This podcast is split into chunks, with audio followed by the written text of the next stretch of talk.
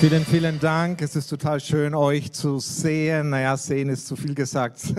Bisschen zu sehen und ich würde jetzt mal sagen, nehmt eure Masken ab, aber das dürft ihr nicht.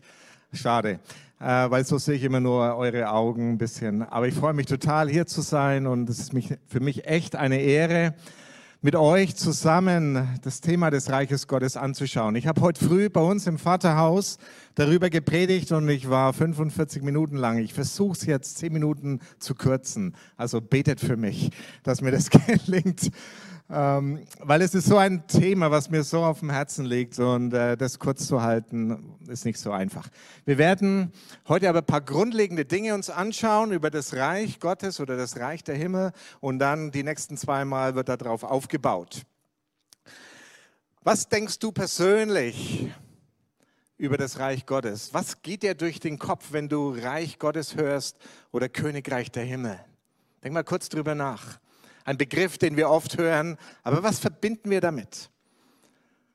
Manche denken an soziale Gerechtigkeit, manche denken an Heilung, manche denken an irgendwelchen paradiesischen Zuständen. Es muss so sein wie im Garten Eden, wo alles perfekt war. Und es geht genau in diese Richtung, das stimmt, ja, das ist, das Reich Gottes ist da, wo die Herrschaft von Jesus erfahrbar ist. Und überall, wo Jesus ist, da passieren Dinge. Da wird das Böse eliminiert und das Leben bricht auf. Aber manche von euch denken vielleicht auch an diesen Film. Orlando Bloom in der Hauptrolle, das Königreich der Himmel. Wer hat ihn gesehen? Ich habe nur in Ausschnitten gesehen, mir ist es zu hart. Ich, äh, ich bin schon zu einem Alter, wo man wieder ein bisschen sensibler wird. Und da geht es darum, dass die Kreuzritter gedacht haben, wir müssen das Reich Gottes wieder im heiligen Land aufrichten. Und in Jerusalem, das muss die Stadt Gottes sein. Das Problem nur war, dass da die Muslime dort waren. Und deswegen mussten sie vertreiben, muss man sie vertreiben. Und sie haben drei Kreuzzüge gemacht im 11. Jahrhundert und versucht, die Muslime dort rauszuhauen. Das alles ist grandios gescheitert. Weil das ist nicht, was Jesus gemeint hat mit dem Reich der Himmel. Und wenn wir uns das Thema des Reiches Gottes in Gegenwart und in Zukunft anschauen wollen, dann müssen wir mit dem König des Reiches beginnen. Wir müssen immer mit dem König anfangen. Es gibt kein Reich ohne einen König oder eine Königin. Sogar im Tierreich ist es so. Ne? Jeder Bienenstock hat seine Königin. Und in der Kirche wurde viel in der Vergangenheit und Gegenwart auch immer noch vom Reich Gottes, vom Reich der Himmel gesprochen. Und Leute kamen zu ganz interessanten Schlussfolgerungen. Zum Beispiel, ich muss mir den Weg in das Himmelreich verdienen. Bei euch ist es natürlich nicht so, aber viele haben das geglaubt. Durch fromme Leistungen, durch Gutes tun, werde ich irgendwie mich da hocharbeiten können und irgendwann im Reich der Himmel sein. Oder andere haben gedacht, wir müssen das Reich der Himmel mit Gewalt aufrichten, wie diese Kreuzritter. Wir müssen das jedem zeigen, dass Gottes Reich unter uns da ist und wenn es sein muss, auch mit Gewalt. Und wisst ihr, wir stehen auch heute in einer Gefahr, nämlich wenn wir das Reich Gottes von dem König trennen, was nicht geht.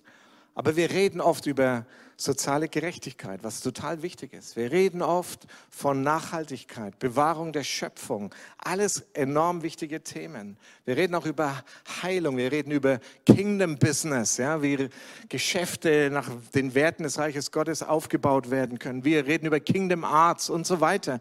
Alles wichtig, total wichtig. Aber wenn wir nicht verstehen, wer der König dieses Reiches ist und was der König wirklich will, dann werden wir zwar keine Kreuzzüge veranstalten, aber wir werden trotzdem daneben liegen. Und es ist mir wirklich wichtig, dass wir das verstehen. Wir müssen mit dem König anfangen, verstehen, wer der König ist und was der König will. Es gibt verschiedene Bilder im Neuen Testament für Jesus. Und wir schauen uns das ganz kurz an, einfach ein paar. Jesus als das Lamm. Als Johannes der Täufer Jesus begegnet, sagt er, siehe, das Lamm Gottes, das der Welt Sünde trägt. Er hat sofort verstanden, dieser Jesus wird geopfert für die Sünden der Welt. Das zweite Bild, was wir für Jesus finden, ist Jesus der Retter. Sein Name allein bedeutet es schon, Jeshua, Retter. Und als Jesus einmal dem Oberzöllner Zachäus begegnet ist und er hat sich bei ihm eingeladen zum Abendessen und, der Zachäus ist total verändert durch diese Begegnung mit ihm und er lädt seine ganzen Kumpels ein und die machen eine riesen Party bei sich zu Hause und die Pharisäer und Schriftgelehrten ärgern sich, dass Jesus zu diesem Abschaum der Gesellschaft Abend bei denen zu Abend isst und mit denen feiert. Und wisst ihr, was Jesus sagt? Der Menschensohn ist gekommen, um zu suchen und zu retten, was verloren ist. Das ist seine Mission. Jesus, der Retter. Aber wir lesen auch davon, dass Jesus der Richter ist. Mich hat es total überrascht. Ich habe das vorher noch nie so bewusst gelesen.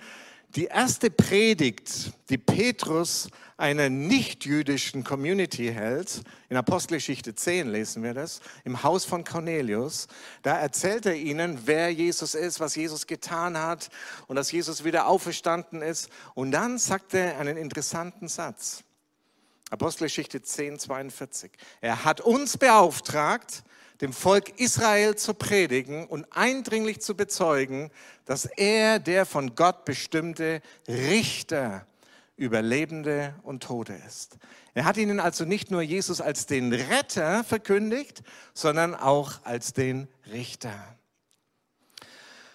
Aber dann wird Jesus auch bezeichnet in Offenbarung 5, Vers 5, kann man sich gut merken. Offenbarung 5, Vers 5. Er ist der Löwe aus dem Stamme Judah der Sieger, der siegreiche König.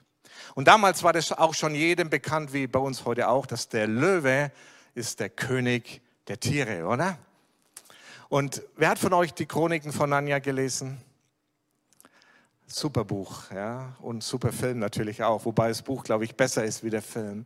Und da geht es um den König, um den Löwen. Wie heißt er? Aslan. Aslan ist türkisch übrigens und heißt Löwe. Wie soll es anders sein? Und jedes Kind, was dieses Buch liest, den Film anschaut, jeder Erwachsene, hört diese Story, liest diese Story, dass dieser Löwe Aslan, der mächtige Löwe, sterben muss, aber wieder aufersteht und diese weiße Hexe besiegt. Das Evangelium in einer ganz wunderschönen Art und Weise. Was denkst du? Hat Jesus von sich je behauptet, dass er der König ist? Darf ich mal fragen, wer von euch glaubt es, dass Jesus das gesagt hat, dass er der König ist? Hand hoch. Okay, ich kann es nicht genau sehen, aber ein paar. Wer glaubt, dass Jesus das nie gesagt hat, dass er der König ist? Hand hoch. Okay, der Rest ist also unentschieden. Es Ging bei uns auch so. Ich, man weiß es nicht so genau. Ne? Hat es gesagt? Ja, er hat es tatsächlich gesagt. Wir lesen eine interessante Stelle, als Pilatus Jesus verhört hat, kurz vor der Kreuzigung. Wir lesen dort im Matthäus, Pilatus ging ins Prätorium zurück und ließ Jesus vorführen. Bist du der König der Juden? fragte er. Mein Reich ist nicht von dieser Welt, antwortete Jesus. Wenn es so wäre, hätten meine Diener gekämpft, damit ich den Juden nicht in die Hände gefallen wäre. Doch jetzt ist mein Königreich nicht von hier. Also bist du doch ein König, sagte Pilatus. Du hast recht, erwiderte Jesus. Ich bin ein König. Ich bin dazu geboren und ich bin in die Welt gekommen, um für die Wahrheit einzustehen. Wem es um die Wahrheit geht, der hört auf mich. Aus dem Johannesevangelium, nicht Matthäus, Johannes 18.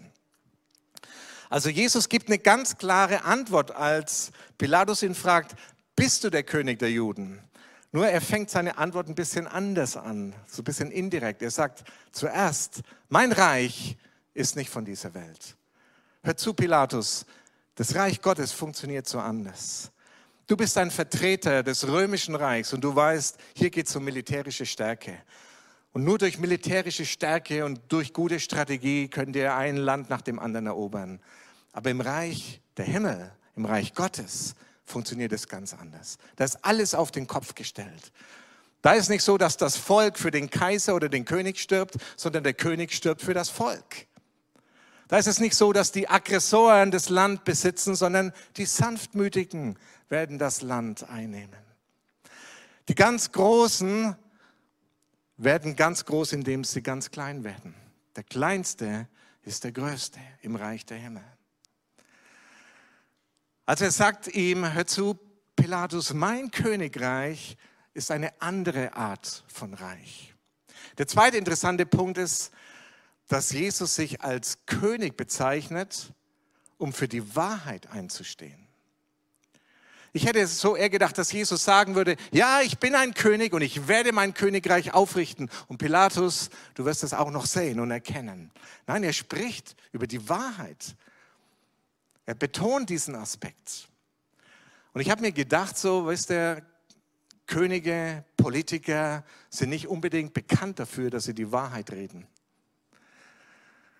Aber Jesus sagt, ich bin die Wahrheit. Nicht nur ich habe die Wahrheit, sondern ich bin die Wahrheit. Und wem es um die Wahrheit geht, wer wirklich wissen will, was Wahrheit ist, der hört auf mich. Und Leute, das ist so wichtig in unserer Zeit. Ich habe es kürzlich vor ein paar Tagen mit einem jungen Mädel gesprochen, die gesagt hat, ich bin so verwirrt. Ich weiß nicht mehr, was Wahrheit ist. Ich weiß nicht mehr, was ich glauben soll. Die einen sagen das über die Pandemie, die anderen sagen jenes über die Pandemie, die einen sagen Impfung ist gut, die anderen sagen Impfung ist schlecht. Und jeder hat seine Wahrheit und jeder hat sie Experten, die belegen, dass sie die Wahrheit haben. Es ist so wichtig, dass wir damit anfangen, Jesus als die Wahrheit kennenzulernen, seine Wahrheit zu studieren, den Heiligen Geist zu erlauben, dass er uns in alle Wahrheit führt. Und von dem heraus können wir dann auch all die anderen Thesen und Themen und Fragestellungen in unserer Gesellschaft beurteilen. Es ist so wichtig, dass wir verstehen, Jesus ist die Wahrheit. Und viele Menschen sind auf der Suche nach echter Wahrheit und sie finden sie bei Jesus. Dann gehen wir nochmal zurück. Die ersten Worte, die Jesus ausgesprochen hat, als er aufgetreten ist, war, wir lesen das in Markus 1, die Zeit ist erfüllt. Kehrt um und glaubt an das Evangelium, denn das Reich Gottes ist nahe. Das war seine zentrale Botschaft. Das Reich der Himmel, das Reich Gottes und die Verkündigung des Evangeliums. Und was meint Jesus denn mit dem Evangelium? Evangelium heißt was? Gute Nachricht. Ja? Griechisch. Aber gute Nachricht. Wir müssen uns fragen, was hat denn Jesus gemeint, als er sagt, ich verkündige euch das Evangelium. Wir denken sofort, natürlich hat er ihnen bestimmt erzählt, was es bedeutet, gerettet zu werden, erlöst zu werden von den Sünden.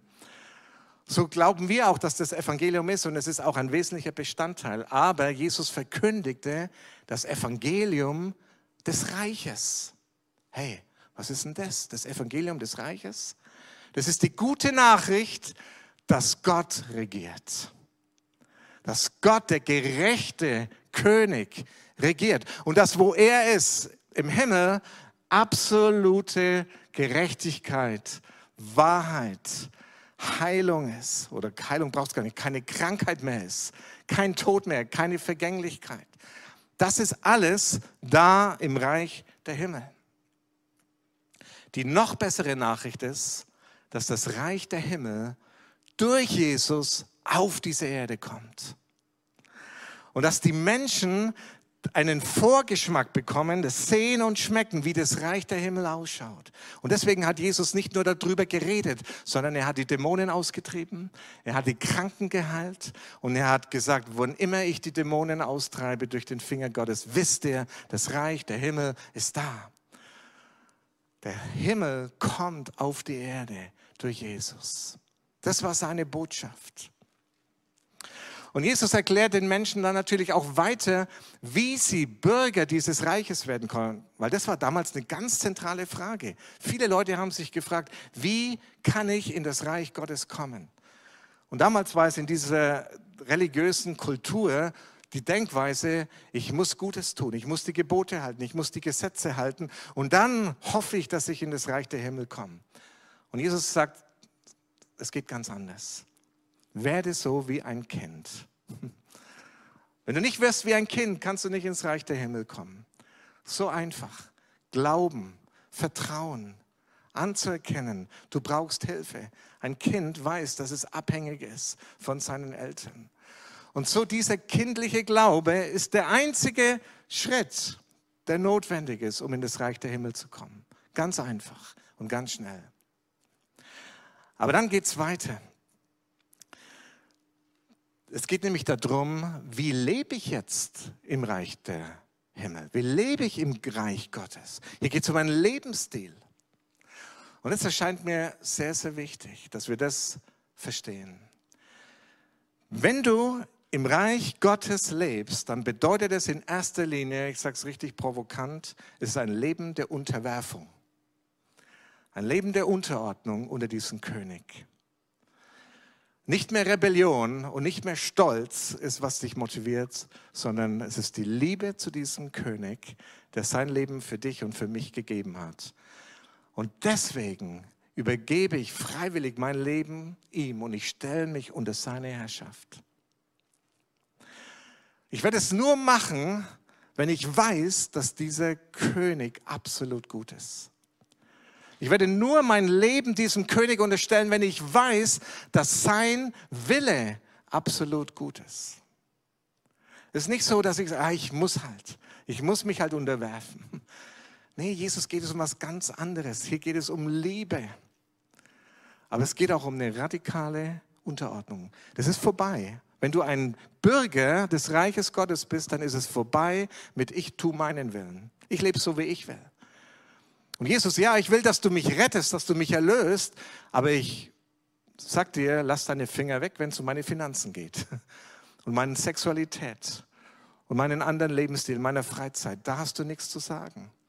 Nee, es bedeutet was ganz anderes. Es bedeutet völlige Unterwerfung meines ganzen Lebens mit allen Bereichen unter die Königsherrschaft von Jesus. Und das ist, was Jesus meint, wenn er sagt, trachte zuerst nach dem Reich Gottes. Matthäus 6, 33. Und nach seiner Gerechtigkeit. Und alles andere wird dir zufallen. Das heißt, wenn Jesus der König ist in deinem Leben, in deinen Lebensbereichen, dann wirst du erleben, wie sein Reich mit diesen wunderbaren Auswirkungen von Freude, von Friede, von Kraft dein Leben immer mehr erfüllt. Jemand hat mal gesagt, wir brauchen eigentlich zwei Bekehrungen. Ich stimme da nicht ganz zu, aber irgendwas ist schon dran. Diese erste Bekehrung ist, Jesus ist mein Erlöser, mein Retter. Und dann brauchen wir aber noch eine zweite Bekehrung, nämlich zu dem König. Jesus ist nicht nur mein Erlöser, sondern ist auch mein König, dem ich diene, dem ich mein Leben unterwerfe. Und deswegen ist der Aufruf von Jesus so wichtig. Er sagt, kehr um. Es war eine ganz klare Ansage. Hör auf mit deinem selbstbestimmten, selbstzentrierten Leben, wo du auf dem Thron sitzt. Kehr um und wende dich diesem anderen Leben zu, wo Jesus der König ist. Und überall dort, wo der Wille Gottes geschieht, wo ich den Willen Gottes tue, da wird das Reich Gottes erfahrbar, da gestaltet es sich. Wisst ihr, da passiert es, dass übernatürlicher Friede sich ausbreitet. Da, wo ich aufhöre, mir Sorgen zu machen und sondern die Sorgen Jesus abgebe und es seine Königsherrschaft, plötzlich erfüllt mich ein Friede. Da muss ich gar nicht drum mich bemühen, das empfange ich einfach. Überall da, wo ich unter der Königsherrschaft Jesu lebe, breitet sich eine himmlische Freude aus. Auch egal, wie es mir gerade sonst so geht, welche Herausforderungen ich habe, eine übernatürliche Freude erfüllt mich. Es passieren Heilungen, es passiert Befreiung. Aber der wichtige Punkt ist, wir hören auf mit unserem Leben der Rebellion. Und wisst ihr, das ist das Grundproblem. Dass der Mensch sich entschieden hat, ich will nicht unter der Königsherrschaft Jesu leben. Ich will mein Ding machen. Ich will meinen Willen tun. Dieser Stolz und diese Rebellion in dem Herzen der Menschen ist es, was uns letztendlich von Gott trennt. Und wir werden verlustig von allen möglichen Dingen, die Gott uns geben will. Wir verlieren das. Wir verlieren Autorität. Wir verlieren Gesundheit. Wir verlieren Beziehungen. Wir verlieren so viel durch diese Rebellion und durch diesen Stolz. Und deswegen ist diese Botschaft von Jesus so wichtig. Kehr um. Glaube an das Evangelium des Reiches, wo Gott König ist. Und dann wirst du diesen Segen und diese Gnade Gottes erleben. Jesus erklärt an vielen Gleichnissen das Wesen des Reiches Gottes. Ich möchte ein Gleichnis herausgreifen von vielen.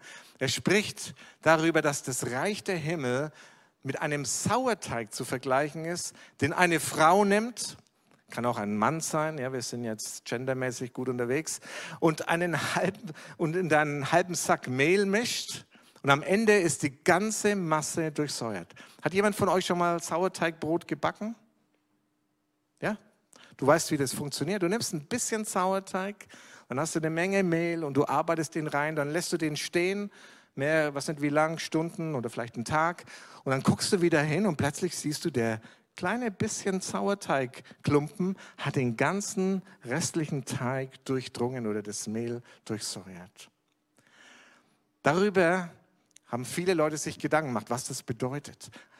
Ich sage es mal ganz prägnant auf den Punkt gebracht. Es geht darum, dass die Königsherrschaft von Jesus in deinem Leben, in meinem Leben eine prägende Kraft hat, dass die Wirkung hat über dein Leben hinaus. Natürlich fängt es bei dir an. Du wirst erneuert und umgestaltet, aber dann fängt Jesus durch dich an, dein Umfeld umzugestalten, deine Familie, in deiner Arbeit, in deiner Nachbarschaft.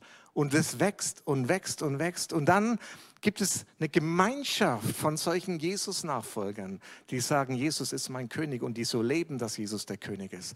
Und dann werden Städte umgestaltet, Nationen umgestaltet. Und ihr denkt, schön wär's, aber es gab es schon mal. Die ersten 300 Jahre der Jesus-Bewegung war eine Zeit der Transformation. Eine kleine Gruppe, ein Sauerteig, den Jesus gepflanzt hat. Nicht die Helden unbedingt, aber die hatten ihr Leben unter die Königsherrschaft Jesu gegeben und plötzlich fängt das ganze Ding an zu wachsen.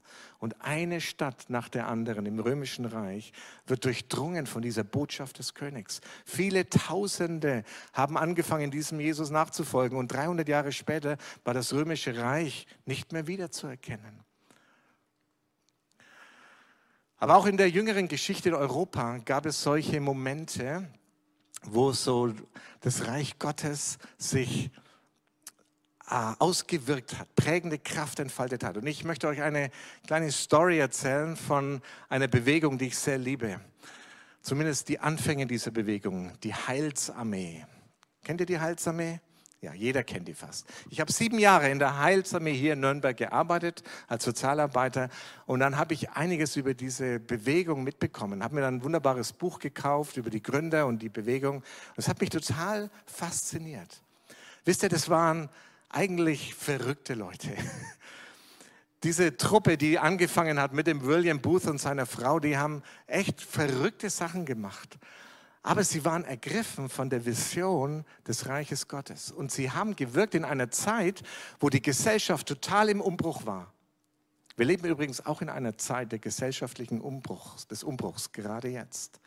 Und ich bin gespannt, was der Geist Gottes an kreativen neuen Dingen hier erweckt. Denn es war eine ganz neue Bewegung. Und der William Booth hat erkannt, dass in diesen Slums in East End, in London, dass das nicht genügt, wenn wir da ein bisschen den Leuten was von Jesus erzählen. Da herrscht Prostitution, da herrscht Kriminalität, da ist Gewalt an der Tagesordnung, Kinder werden missbraucht, Alkohol fließt in Strömen. Das ist nicht das Reich der Himmel, sondern es ist das Reich der Finsternis. Das ist die Hölle auf Erden. Und er hat aber eine Vision bekommen und die Barmherzigkeit Gottes hat sein Herz erfüllt. Und er hat gesagt zu seinen Leuten, wir gehen da rein und wir bringen das Reich Gottes zu diesen Menschen.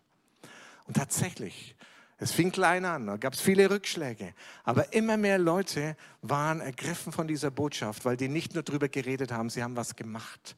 Sie haben den Armen zu essen gegeben. Sie haben die Obdachlosen bei sich aufgenommen.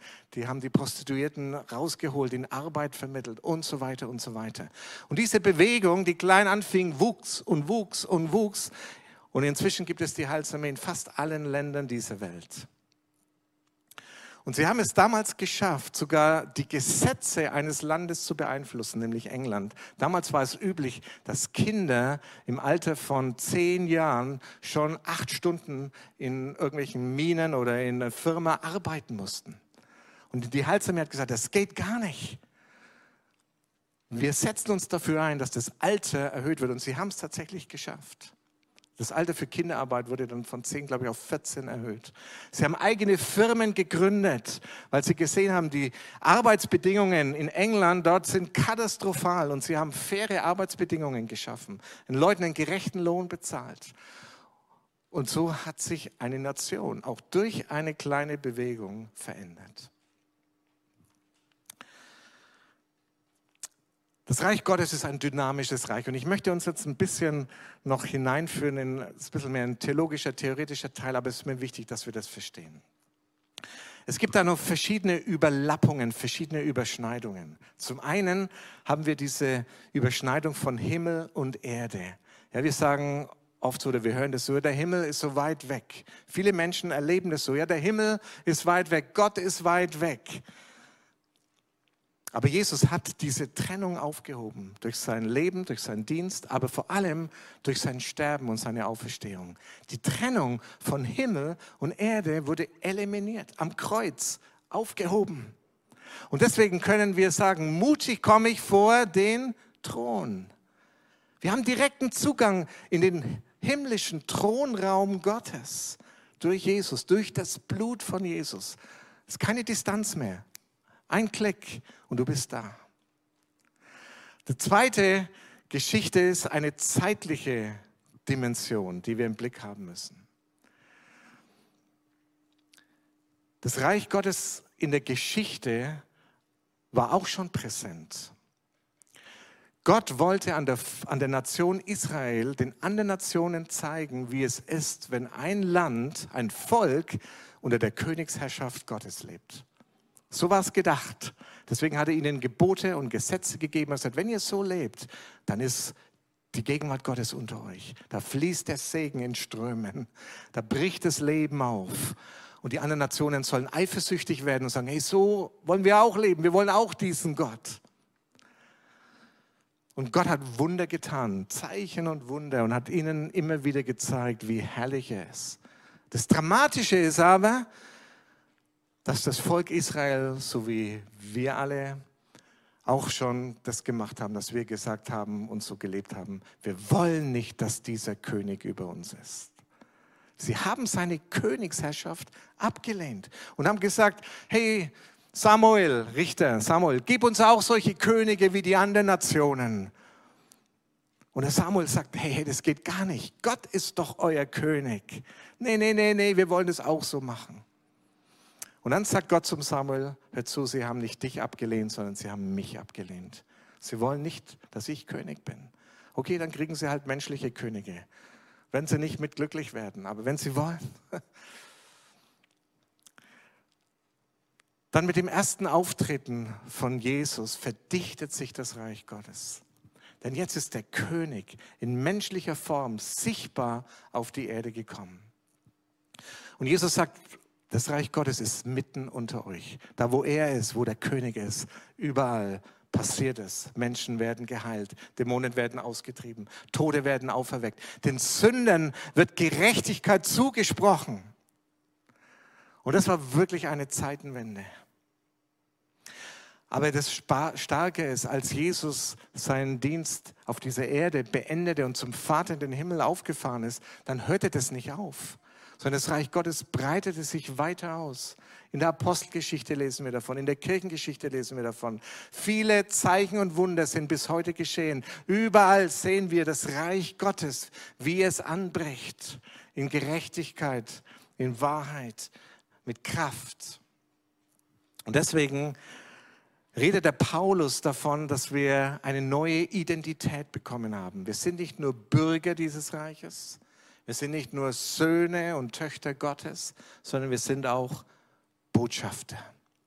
Botschafter dieses Reiches. Durch unser Leben, durch das, den Lebensstil einer Gemeinschaft demonstrieren wir das Reich Gottes in dieser Welt heute. Und es ist so wichtig, dass wir das verstehen. Es ist eine Ehre, aber auch eine Herausforderung. Das heißt, an meinem Leben sollen Menschen sehen, wie es ist, unter der Königsherrschaft von Jesus zu leben. Diese Freude, dieser Friede, der von mir ausgeht, die Kraft, die Vollmacht, das soll sie neugierig machen und wir können ihnen dann von diesem König erzählen. Und unsere Botschaft ist übrigens die gleiche Botschaft. Wir verkündigen ihnen nicht nur das Evangelium der Erlösung, sondern das Evangelium des Reiches. Und wir laden sie ein, kehr um, begib dich unter die Königsherrschaft von Jesus. Und dann wirst du erleben, wie Gott Dinge in deinem Leben wiederherstellt. Kehr um. Und Jesus sprach aber auch vom zukünftigen Reich. Die Apostel sprachen und schrieben vom zukünftigen Reich, das eines Tages kommen wird auf diese Erde in Komplettheit, in Fülle, wo Jesus wieder sichtbar als König wiederkommen wird. Und dann lesen wir das sowohl im Alten Testament wie im Neuen Testament, wie das sein wird. Sein Friedensreich ist da. Kein Geschrei mehr, keine Schmerzen mehr, kein Tod mehr, keine Vergänglichkeit mehr, sondern Leben pur in unendlichem Maß. Das ist, worauf wir hinsteuern. Wir warten auf das zweite Wiederkommen von Jesus. Und viele beten auch, Herr, komme bald, richte dein Königreich sichtbar in dieser Welt auf. Aber bis dahin leben wir in dieser Zwischenzeit. Das Reich Gottes ist schon da, ist schon sichtbar, wir leben schon Zeichen und Wunder, aber es ist noch nicht vollendet. Und es ist eine spannende Zeit. Deshalb beten wir, Reich Gottes, dein Reich komme, dein Wille geschehe. Wir beten jetzt dafür. Herr, richte dein Königreich auf, mitten unter uns. In diesen Spannungen stehen wir. Wir sehen, dass so viel Ungerechtigkeit da ist. Wir sehen, dass so viel Not da ist, so viel Krankheit, so viel Leid. Wenn ich allein nur anschaue, was der Krebs mit Menschen macht, wie zerstörerisch ist, dann weiß ich, dass es nie Gottes Wille ist. Aber wir leben da mittendrin, wir sind konfrontiert mit Menschen, die Leid haben und wir beten dafür. Wir setzen uns dafür ein, sagen, Reich Gottes soll anbrechen. Jesus, strecke deine Hand aus, dass Zeichen und Wunder geschehen. An der Liebe, die wir miteinander leben, soll es sichtbar werden, dass wir nicht in einem Reich der Knechtschaft leben, sondern im Reich der Gnade und der Liebe und der Freundschaft. Wir müssen uns immer wieder vor Augen führen, dass wir in einer gebrochenen Welt leben. Eine Welt, die nicht heil ist, die noch nicht heil ist, die eines Tages heil werden wird. Und das sind echte Spannungen. Und ihr erlebt es vielleicht selber. Du bist vielleicht selber hier und du bist gerade krank und es haben Leute für dich gebetet und es wurde noch nicht besser. Oder du folgst Jesus nach und bist gerade richtig in einer echten Krise. Und du verstehst es nicht und hast viele Fragen. Und in deinem Umfeld, in deinem Freundeskreis passieren Dinge, die, die einfach das zum Ausdruck bringen. Wir leben in einer zerbrochenen Welt. Da ist Leid überall. Wie gehen wir damit um? Das ist nicht einfach, ganz ehrlich. Das ist für mich auch immer wieder so eine Spannung. Auf der einen Seite habe ich schon erlebt, wie gewaltige Wunder passiert sind. Wer hat schon mal Wunder erlebt in seinem Leben oder im Leben anderer? Viele von euch. Aber wir alle müssten auch unsere Hände heben und ihr alle wisst es, wir haben auch viel schon Leid erlebt und wir haben gebetet und es ist nichts passiert oder nicht so passiert, wie wir uns gedacht haben. Leute sind gestorben. Ich erzähle euch eine kleine Geschichte, gebt mir ein paar Minuten dafür. Ähm, Bonuszeit. Äh, ich, vor etlichen Jahren haben wir für einen, einen äh, lieben Mann gebetet, der durch das Evangelium, durch die Veränderungen seiner Tochter zum Glauben gekommen ist. Und er hatte Darmkrebs. Und wir haben gebetet und wir waren voller Enthusiasmus. Er hat sich bekehrt und dann wird Gott auch Wunder tun. Und tatsächlich, es wurde immer besser mit ihm. Und die Ärzte waren erstaunt und haben gesagt, wow, der, der Krebs ist am Verschwinden, wir können ihn entlassen.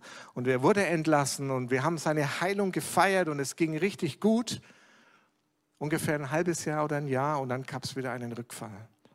Und der Krebs ist wieder aufgebrochen und wir haben gebetet, wir haben gefastet, wir haben geglaubt und er ist gestorben.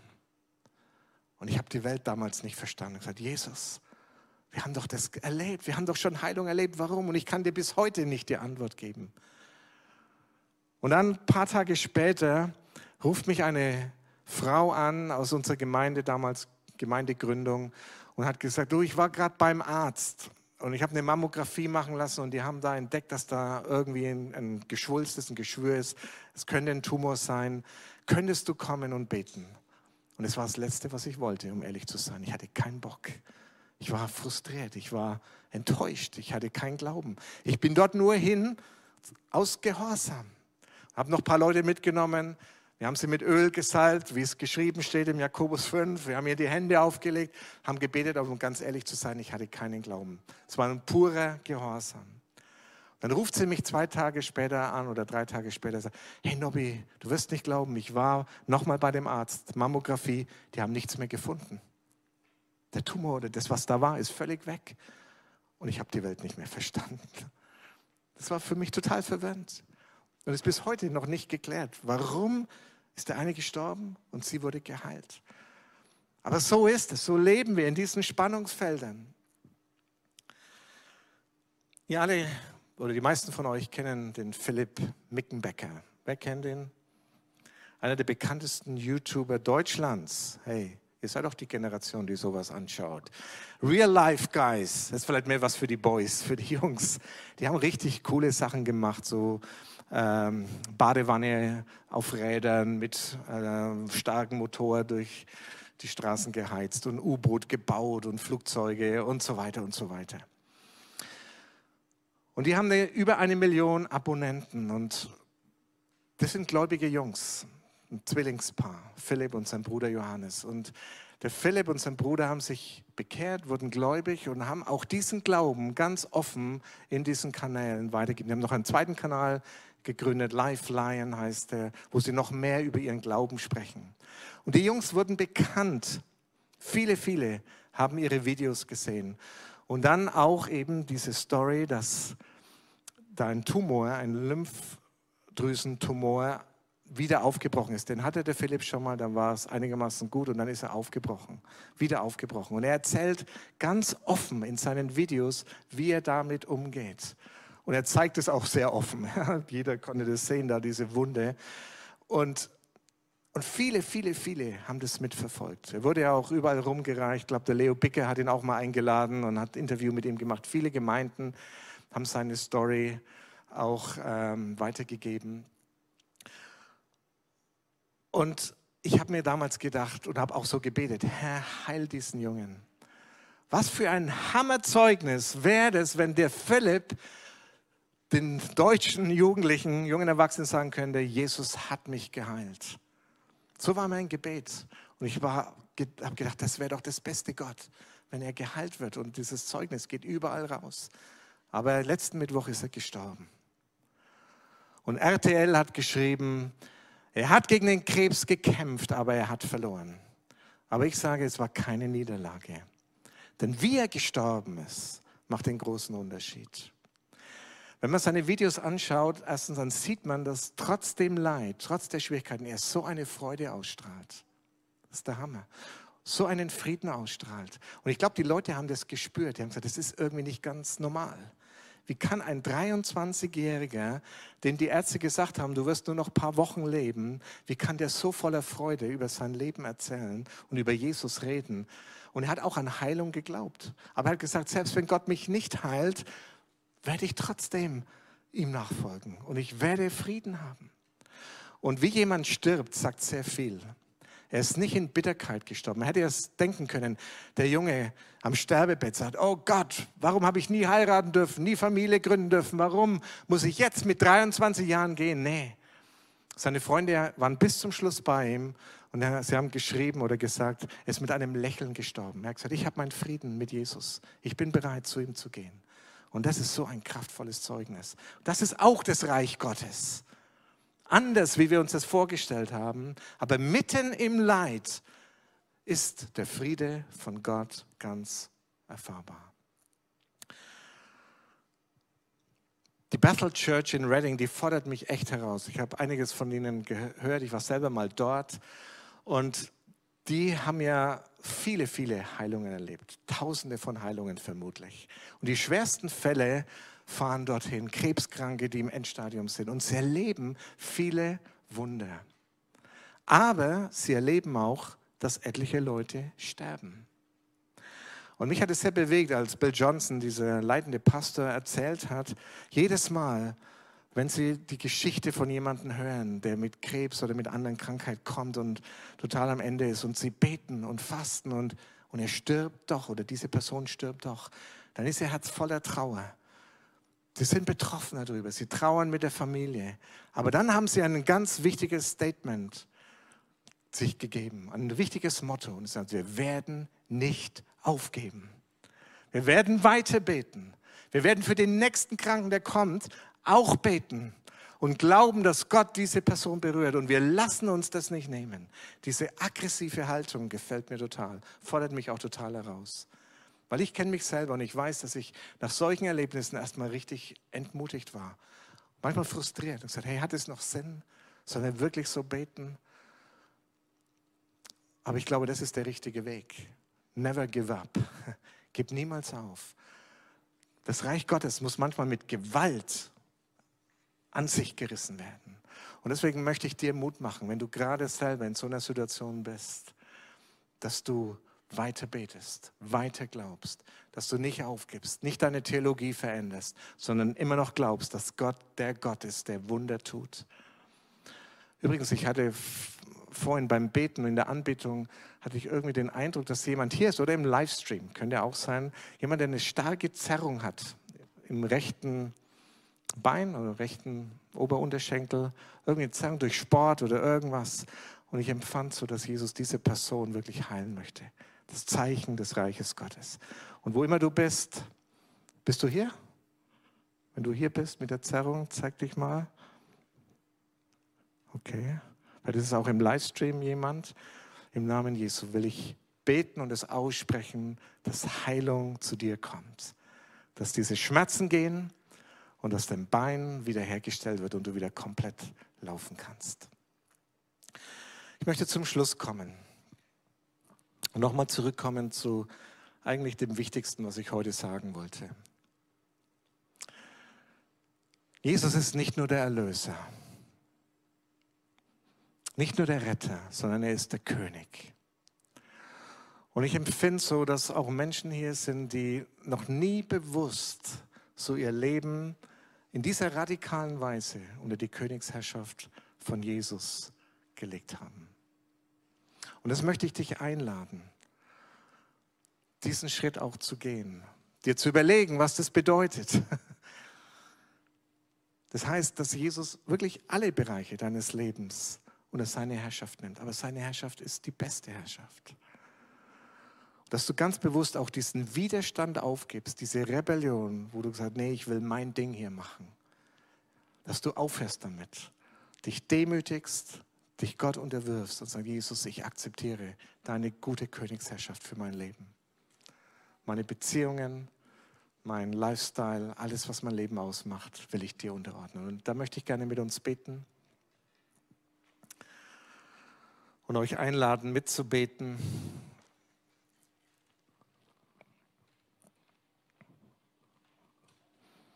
Lass uns einen Moment einfach das nochmal zu reflektieren, was es heißt, dass Jesus dein König ist. Und wie du dann ab heute leben wirst.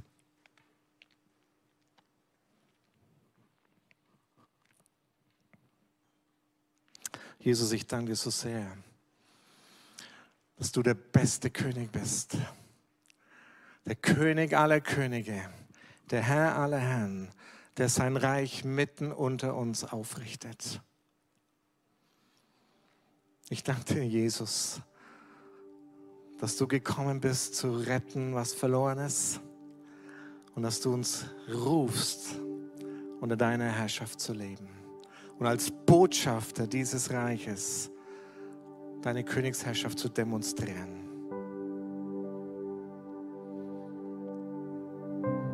Danke, Jesus.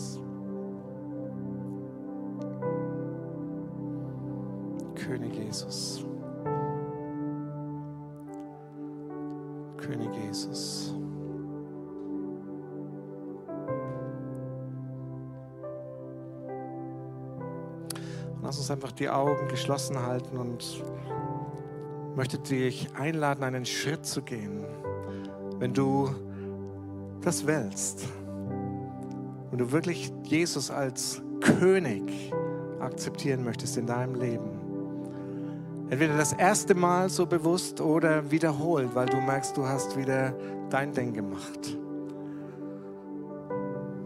dann lade ich dich ein, aufzustehen, wo du bist. Als ein Zeichen nicht vor mir, sondern vor Jesus. Sagen, ja, Herr, ich bin bereit. Ich übergebe dir mein Leben mit allem, was dazu gehört. Ich unterwerfe mich deiner guten Herrschaft. Ich höre auf, meine Rebellion, meinen eigenen Willen durchzusetzen.